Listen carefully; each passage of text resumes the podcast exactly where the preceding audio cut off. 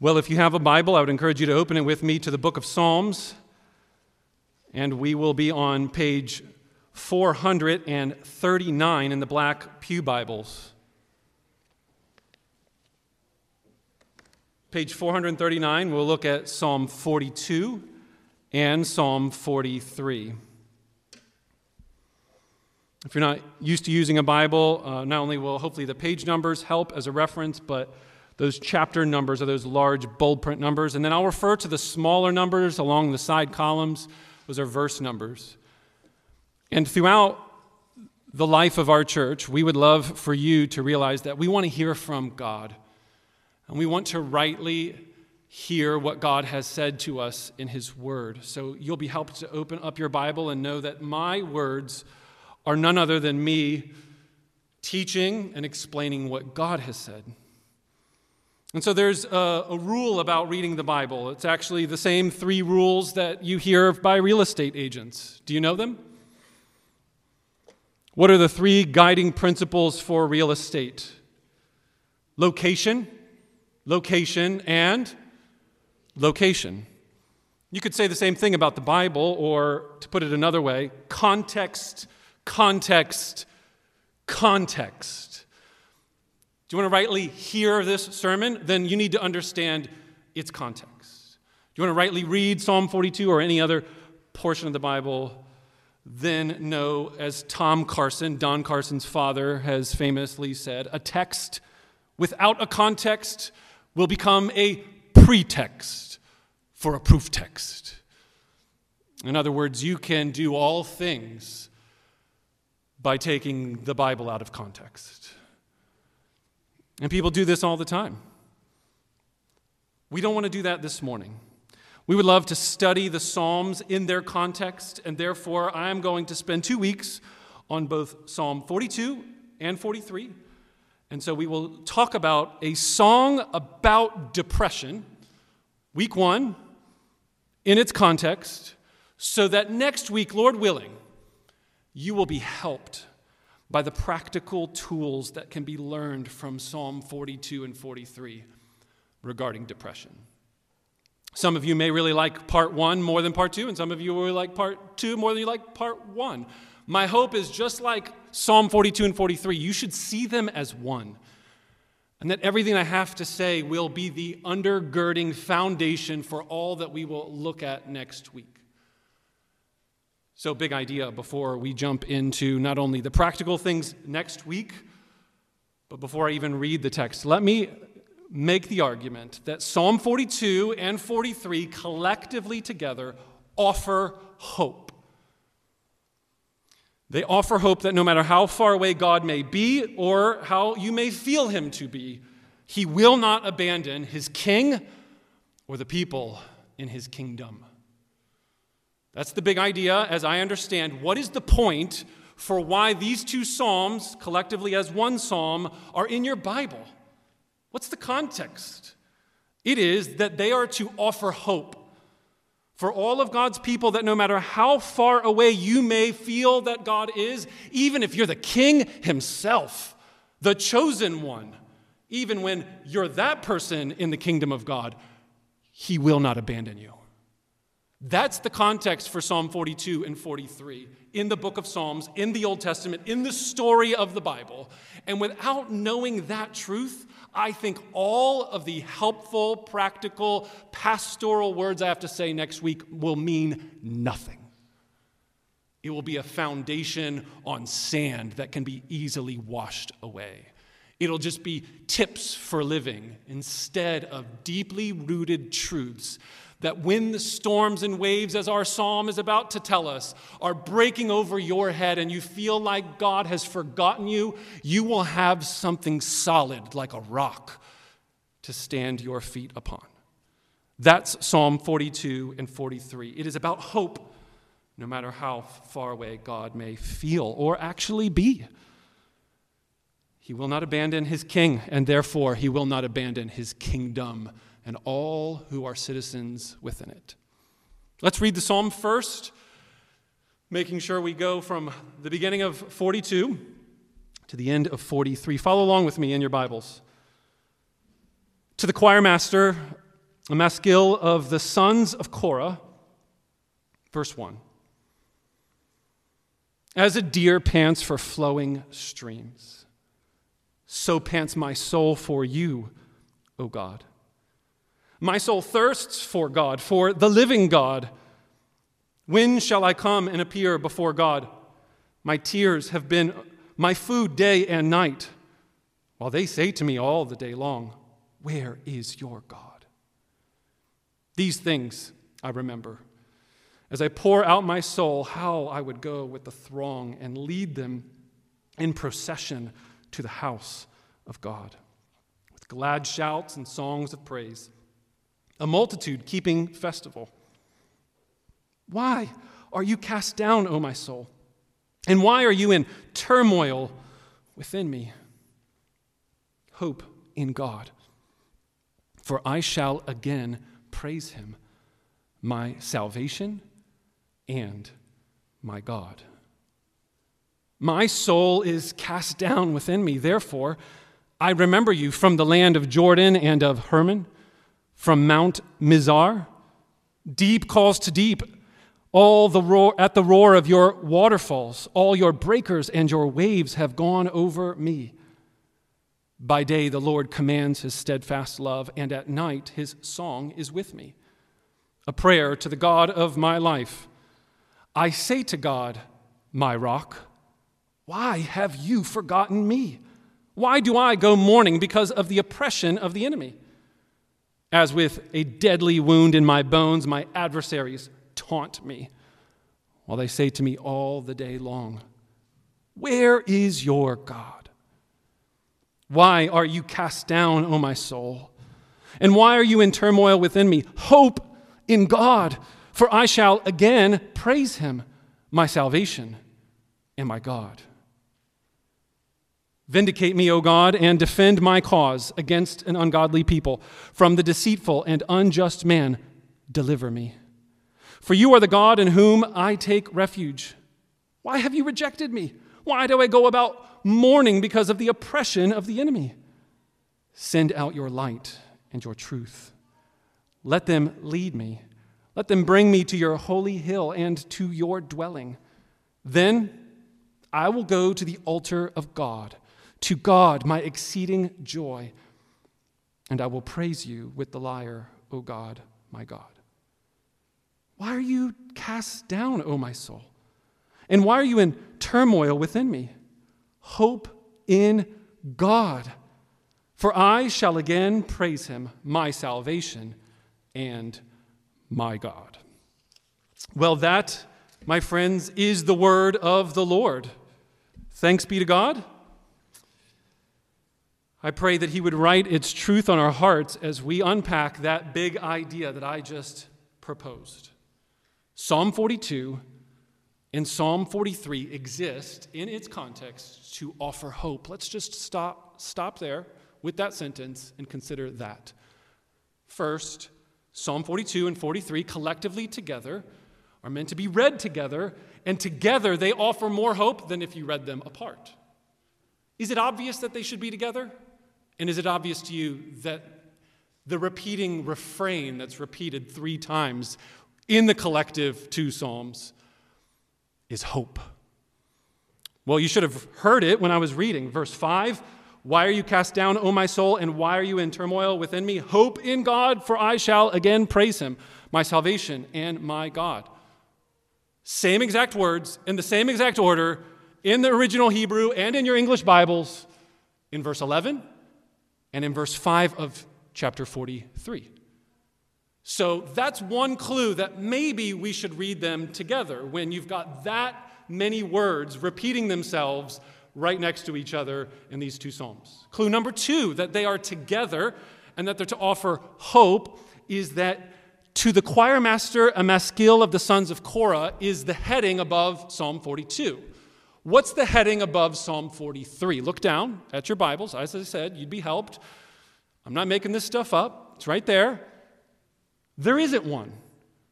Why is there not a heading before Psalm 43? Because, as many people have suggested, they're actually just one psalm. But if you look at Psalm 44, and then Psalm 45, and then Psalm 46, and then Psalm 47, and then Psalm 48, and then Psalm 49. What are you going to notice? They all have headings, and they all have headings from the sons of Korah.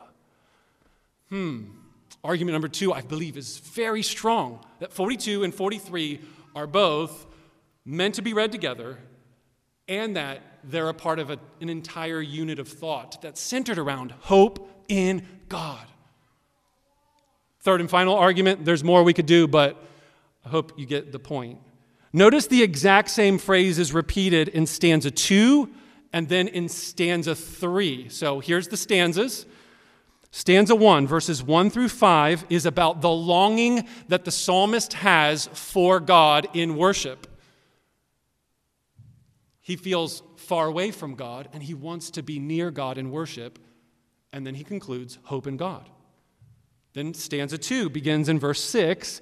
And notice here he talks about the geographical distance and the overwhelming waters. It's, it's a funny contrast. Stanza 1 I want water and I am thirsty like a deer that is dehydrated. Stanza two is the exact opposite picture of water. There is too much water. I am feeling like I am drowning and I am about to die. And he explains in verse 10 The deadly wounds in my bones, my adversaries are taunting me. They say to me all the day long, Where is your God? There's an occasion for this psalm, and part of it is taunting from enemies. And he says in verse 9, why am I mourning because of this oppression from my enemies? Now, notice the way that phrase, why am I mourning because of the oppression of my enemies, is exactly repeated in verse 2 of Psalm 43. Why do I go about mourning because of the oppression of my enemy? You're the God in whom I take refuge, but it feels as if, it seems like you have rejected me. Do you, do you see the three arguments here? The repeated refrain of hope in God in these two Psalms? the lack of a heading in Psalm 43, and then this exact word for word repetition about the enemies that are oppressing is leading me to wonder God, do you even know who I am? Where have you gone? But when you read these together, I said, you will find more hope in them together than if they were apart. Because the end of verse 11 of Psalm 42 just seems to communicate hope in God, but you have no idea whether or not God's going to bring about that hope. It's, it's like it ends and it's a cliffhanger, and you're waiting for the next episode to come out, and you're wondering, is God going to deliver? Is God going to show up? But when you read Psalm 43, notice he prays for vindication. He prays in verse 3 for his light and truth to lead him to the holy hill. And then the all important verse 4. Then, when God vindicates me, when God sets me innocent and right, I will then go to the altar of God. To God, my exceeding joy, I will praise you with the lyre. The psalm begins in stanza one with, I just so badly want to be near the presence of God. I'm thirsty, super thirsty, like a deer in the middle of the desert. I know a lot of you aren't deer, and I know a lot of you probably don't know what it's like to be around places where there is no water anywhere around you. But remember the context of the ancient Near East and the context of the Middle East, and this was a common experience. Different seasons, different geographical locations, and we know his geography is north of Jerusalem by a good 200 kilometers, or that was one of the books I read. I don't know why I didn't give you miles, but miles would be 125 miles away. Geographically, he's far away from the lush, green lands filled with water. And he says that he feels like a deer panting, longing to be with God.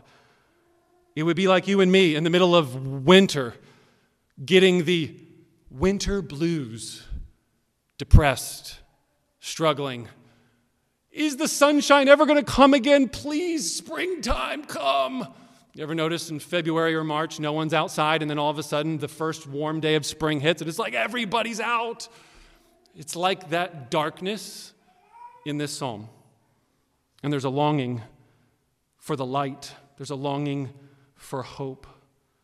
And when you read these two Psalms together, they offer hope because verse 4, he says confidently, I will hear God's answer, I will experience God's vindication, and I will go to the altar of God, to God, my exceeding joy. And I will praise you, God.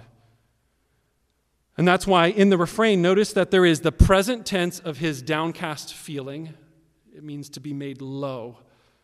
The mix of all these metaphors is something we'll talk about more next week. But for now, just realize that he's saying he's down and he's low but then he feels far and distant. He, he feels thirsty, hungering, and longing to be in God's presence. But in each of the refrains, there is, For I shall again praise him.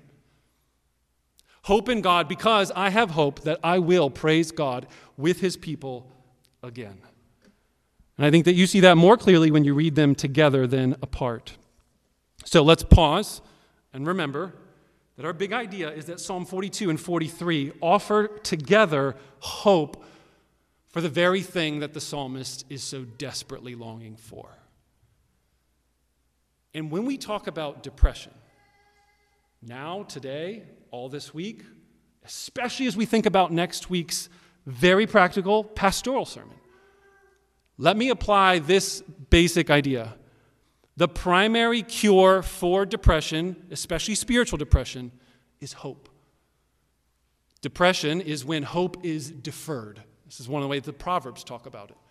The lack of hope is the very reason why the psalmist is downcast.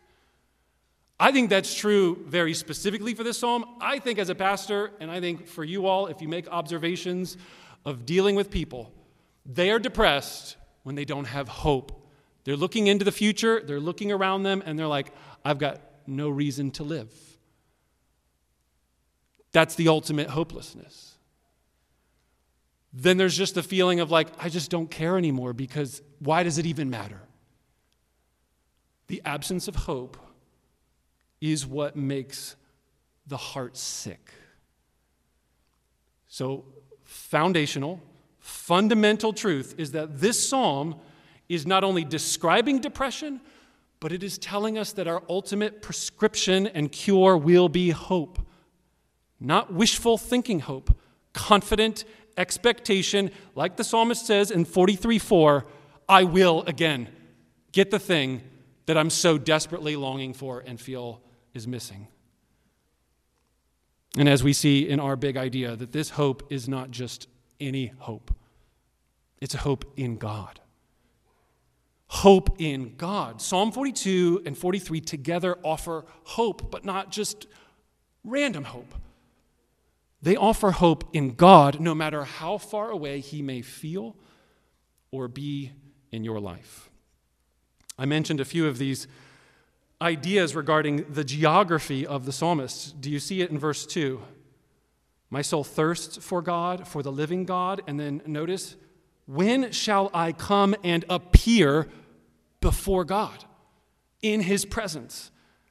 That's the, the bullseye of our psalm. It's about distance and proximity to God himself. And this is repeated from beginning to end of the psalm. I mentioned as well that in verse 4, he's looking back and remembering as he's pouring out his soul about how in the past he would go and be with the people of God in the house of God. Do you see that phrase, house of God? That's just another way of saying what he already said in verse 2 appearing before God in God's house with glad shouts and songs of praise, having festivals with his people. So, most of you know I was gone for three months for a sabbatical, and I just want you to know that, like, being away from the people that I've come to love over these last nine years has made my heart yearn and long to be back together with you today. Hopefully, you've had that experience, whether it's being in this church or just being away from church, being away from God's people, and that distance of regular communion with the people of God, around the Word of God, it starts to make your heart long for the things of God and the people of God. And I would hope and pray that for many of us, we would connect the dots between the psalmist's longing and our own. In fact, perhaps maybe a good diagnostic in your own soul is is that even what your hope and your longing is? This is, uh, again, the bullseye of what our heart was made for. You were made for God. You were made to be in His presence and be in all of His beauty. And so to have time away or distance from God, it makes us sick.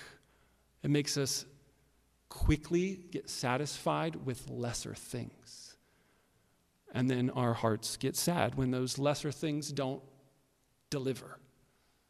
But God, He is our refuge, even when He seems far away. Verse 2, for you are, verse 2 of 43, for you are the God in whom I take refuge. Why have you rejected me?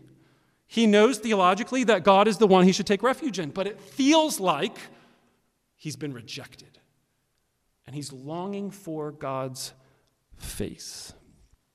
Did you see in verse 5 of chapter 42 of the Psalms that there's a little footnote in the black Bibles around you? Hope in God, for I shall again praise him, my salvation and my God. And the footnote reads this in the original Hebrew, the addition includes salvation of my face. I think that the translators did a poor job of cutting that out.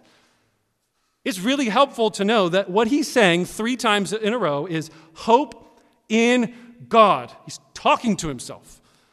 Hey, I know you're discouraged, but put your hope in God, for you will praise him again. My God whose salvation and help comes from his presence. That's a wordier way to explain the original Hebrew phrase. Hope in God, for I will again praise him as I will be saved and I will be helped by God's presence. It's God himself that he needs.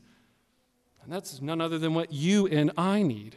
So add these two ideas together. When you're talking about depression, Hope deferred will make the heart sick. Ultimately, you are depressed if you get depressed individually, or you're trying to help your friend, you need to give them hope. That should be your number one objective for your own self and for others. More specifically, you need to help them see that putting their hope in God is the ultimate source for their refuge and their strength and their sustenance and their life and their ability to press on, even when God seems far away or even when life is throwing at you all kinds of things. So, not just any hope, a confident expectation in God's face, being near his presence. Now, the reason why I think it's helpful to point out the face thing isn't just because the translators cut it out. It is because you and I know what it's like to be in someone's presence and they feel far away even when they're sitting right next to you. Married couples, if you've been married for more than one week, my guess is you've experienced being in someone's presence. And even though you're sitting right next to each other, use this wording you feel distant lately. That's what this psalm is talking about. If you've had a friendship or a relationship with someone and you're in their physical presence. So, in this sense, we could say, well, how could you feel far from God? He's everywhere. Even if his temple and throne is in Jerusalem, and that's theme, seen as the hot spot, we, we read later on in Psalm 139 Where can I go from your presence? Where can I flee from your spirit? If I go to the heights, if I go to the depths, you're there, you're there, you're there. God is omnipresent. That's not what we're talking about. We're talking about relational intimacy the way that when you're in someone's presence and you have their face. And what kind of face should you imagine you have? A happy face, a pleased face, a I want to be with you face. Do y'all ever realize that you speak through your body language? That's what the Bible is metaphorically talking about here. God's body language, through sometimes circumstances of life, and as we see specifically the oppression of the enemy, is communicating a frowning face. A, it feels cold between God and myself. And so the Bible is going to reorient you to help you see that when you are depressed, Your greatest need and your soul's deepest longing is the smiling, pleased face of God that He does, in fact, love you, is for you, and not against you. So you need hope. Psalm 42 and 43 are all about hope. But you need hope in God, more specifically, the very presence of God Himself, close communion where you could see His face. And so, to close out our big idea, Psalm 42 and 43 tell us that there is hope. No matter how far away God may be or feel, He will not abandon His king or His kingdom. And this is the part of my big idea that for many of you, you're going to be like, I have no idea why that's the big idea. And that's because of context. Remember, we're talking about context today, reading the Bible in its context, so that way we don't just take a passage of Scripture, see the word hope, hope in God, and then quickly jump to talking about depression only and practical lessons for it. How about the fact that Psalm 42 and Psalm 43 is in the book of Psalms? How did the book of Psalms begin? Tyler read it for us. Psalm 1. Blessed is the man, and that word is happy. That's the exact opposite of our psalm. So you have book one of the Psalms, the first psalm that starts the book of Psalms, and it says, How happy is the man when he is meditating on the law of the Lord day and night. And he is like, do you guys know? He's like a tree. He's like a tree planted by water. And that water is not dried up, and it is drinking the nutrients of that water, and its leaf does not wither in season or out of season. That is a happy man. Psalm 42. I am in a land where there is no water. Do you think that's intentional? That maybe the first psalm of book one is being contrasted with the first psalm of book two? I do, but I'm not done yet. I'm going to keep arguing my case that in context, Psalm 1 and Psalm 2 are together, just like Psalm 42 and 43, a single psalm, because the blessed man who's like a tree that meditates on the law day and night is none other than the king, the representative of Israel. And so the book of Psalms is about David. Book one and book two are really all about King David. And you might be scratching your head or being like, okay, maybe, but I need proof from the Bible, Pastor Phill. Great. I'm glad you were thinking that. Turn your Bibles to Psalm 72. And I will give you definitive, holy, inspired proof that you're supposed to read all of book one and all of book two thinking about the king, the anointed one, who is on the holy hill of Jerusalem that God has chosen as the representative who meditates on the law day and night, and he will be blessed and he will prosper. And if you look at Psalm 72, it says it's of Solomon, David's son, but look at the very last verse the prayers of David the son of Jesse, are ended. Close book two. I want to make sure that you're reading the Psalms in context. They are not individual songs for you to pick up, read them, and then say, hmm, I like that. Let me quickly apply this to my life.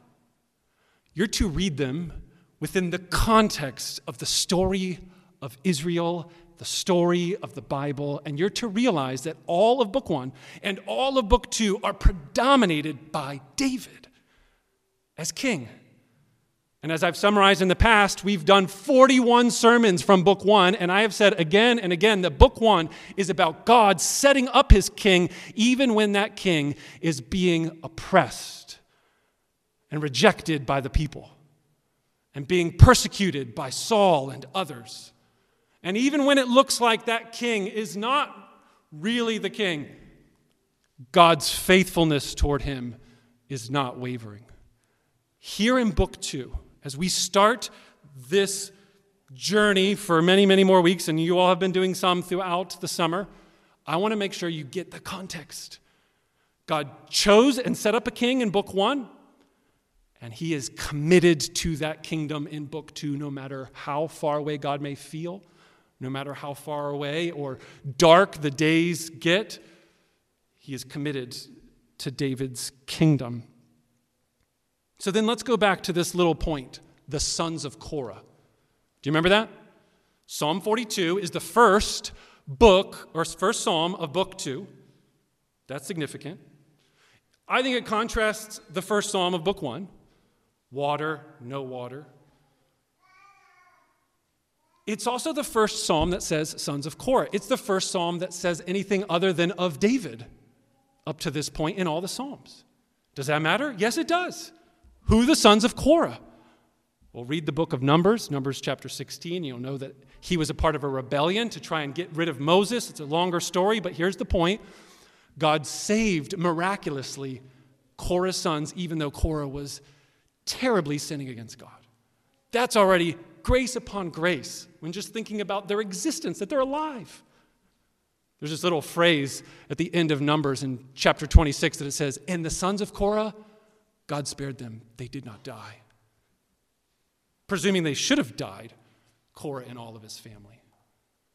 Furthermore, David himself is the one who appointed the sons of Korah to be temple gatekeepers and musicians. Now it should make more sense. You've got music, musically skilled people that their full time job as Levite sons, Levite meaning priestly family, right? Full time job is to take care of things that pertain in the temple in Jerusalem. And what you see is a series of Sons of Korah psalms to start book two. And it begins with, We are so far from the temple.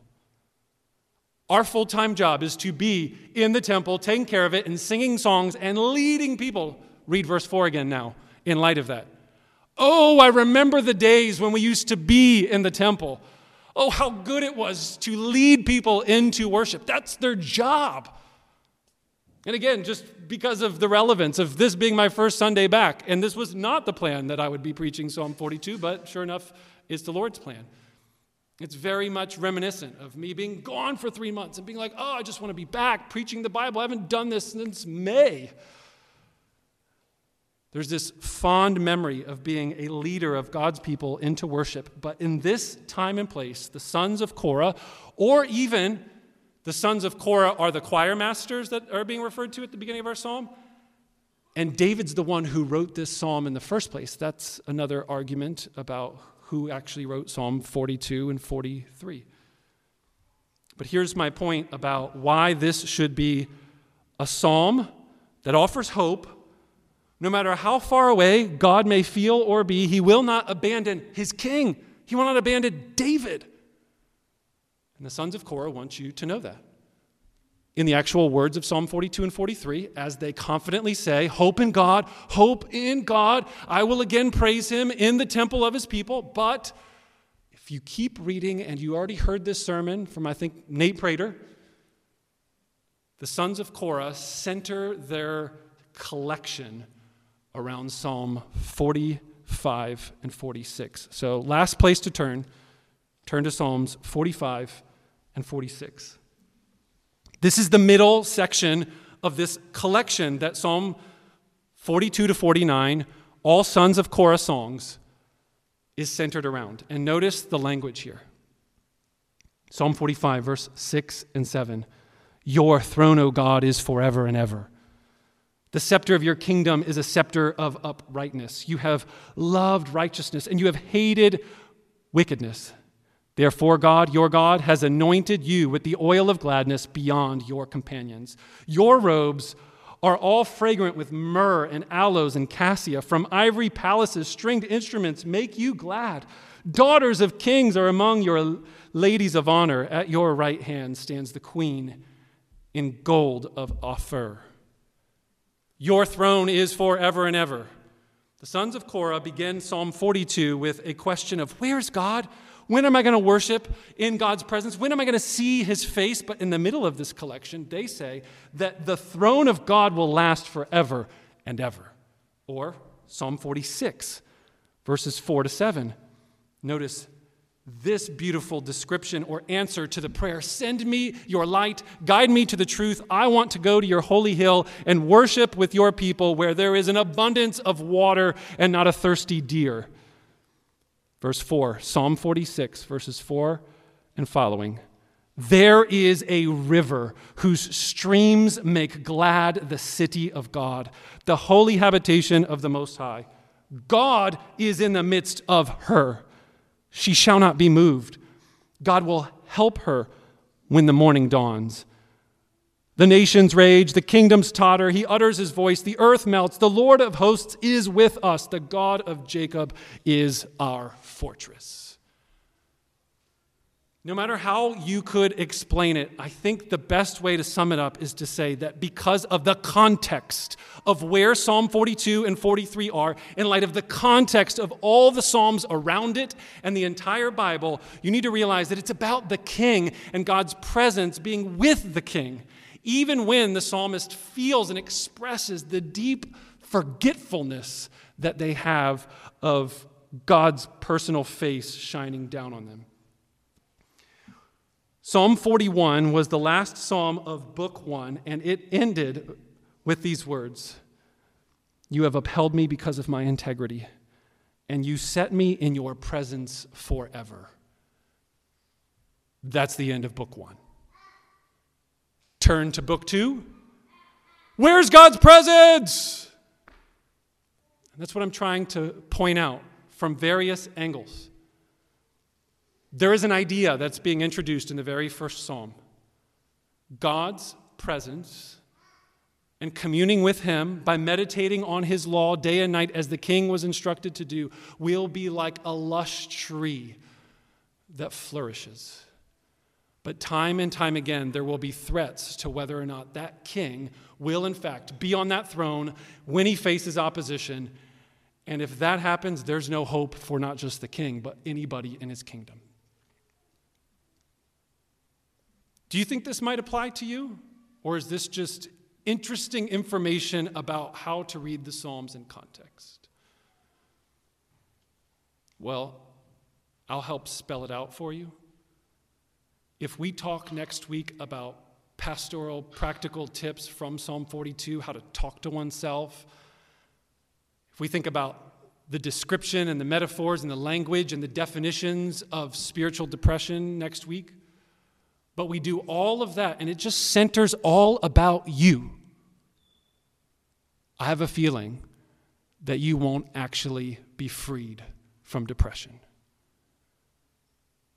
I have the sense that until you understand the context of the whole Bible and situate yourself in the context of God's plan for his king and that he will never abandon him, then you will not be telling yourself empty phrases of, there's better days ahead. And then in the back of your mind, be like, no, there's not.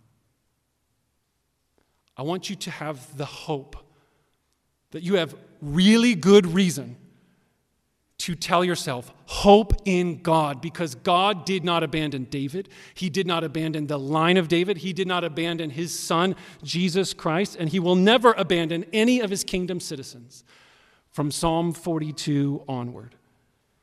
Therefore, realize that the undergirding foundation in context is that Psalm 42 and 43 they offer hope no matter how far away God may feel or even be because of God's commitment for his king and his kingdom. So that begs a question for each one of you right now before we end this sermon and think about next week's. Who's your king? Are you a citizen in his kingdom? And do you realize that by attaching yourself to him, you reap all of the benefits of his kingdom? All of the bounty of his reward and his accomplishments, they get applied to any kingdom citizens. The reason we call ourselves Embassy Church is so for you to know right from the get go this church is about a kingdom from heaven, an embassy where we represent not just regular, normal, human, earthly people, but human people who have God's presence in us. Where we have been transformed from the inside out and we have hope. And even if some of us in this room, as we're going to talk at length next week, might experience actual depression, even when we're a Christian, that happens. Yes, Christians get depressed too. Why do you think this is in the Bible? To instruct believers of God when they're depressed to put their hope in the God who does not abandon his people. You have to know that.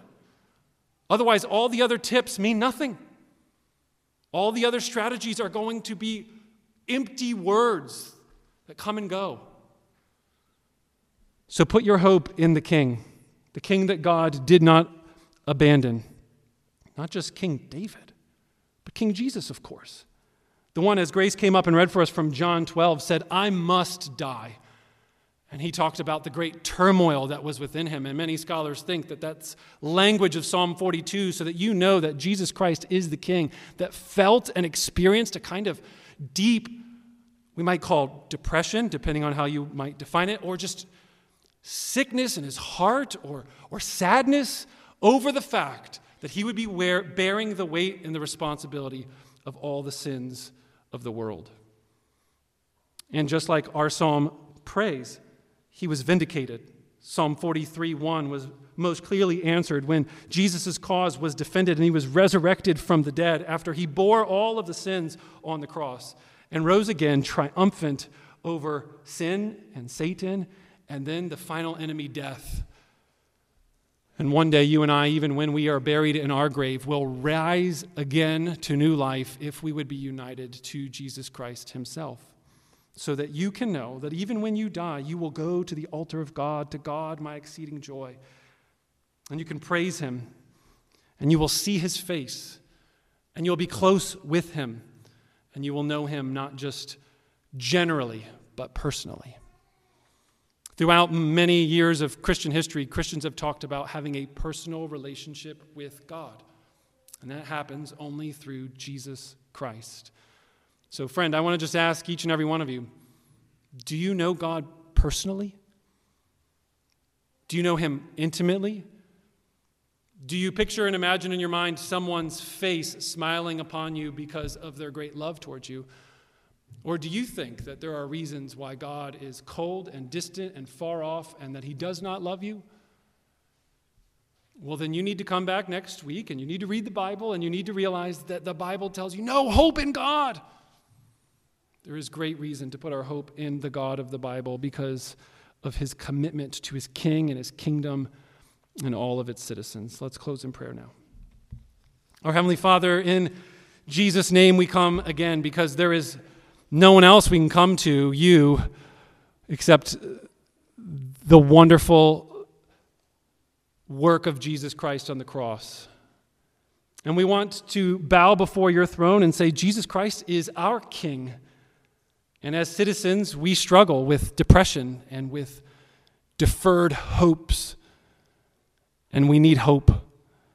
So I want to pray that Embassy Church would be a, a lighthouse from heaven.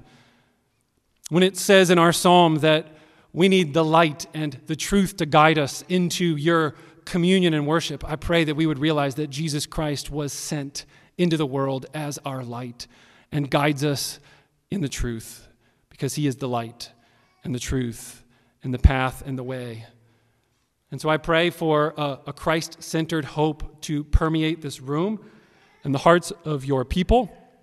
And I pray that as we consider the topic of depression and its prevailing effects on our society, we would be able to offer much, much hope. So give us that grace, ultimately to the end and the glory of Jesus Christ, we pray. Amen.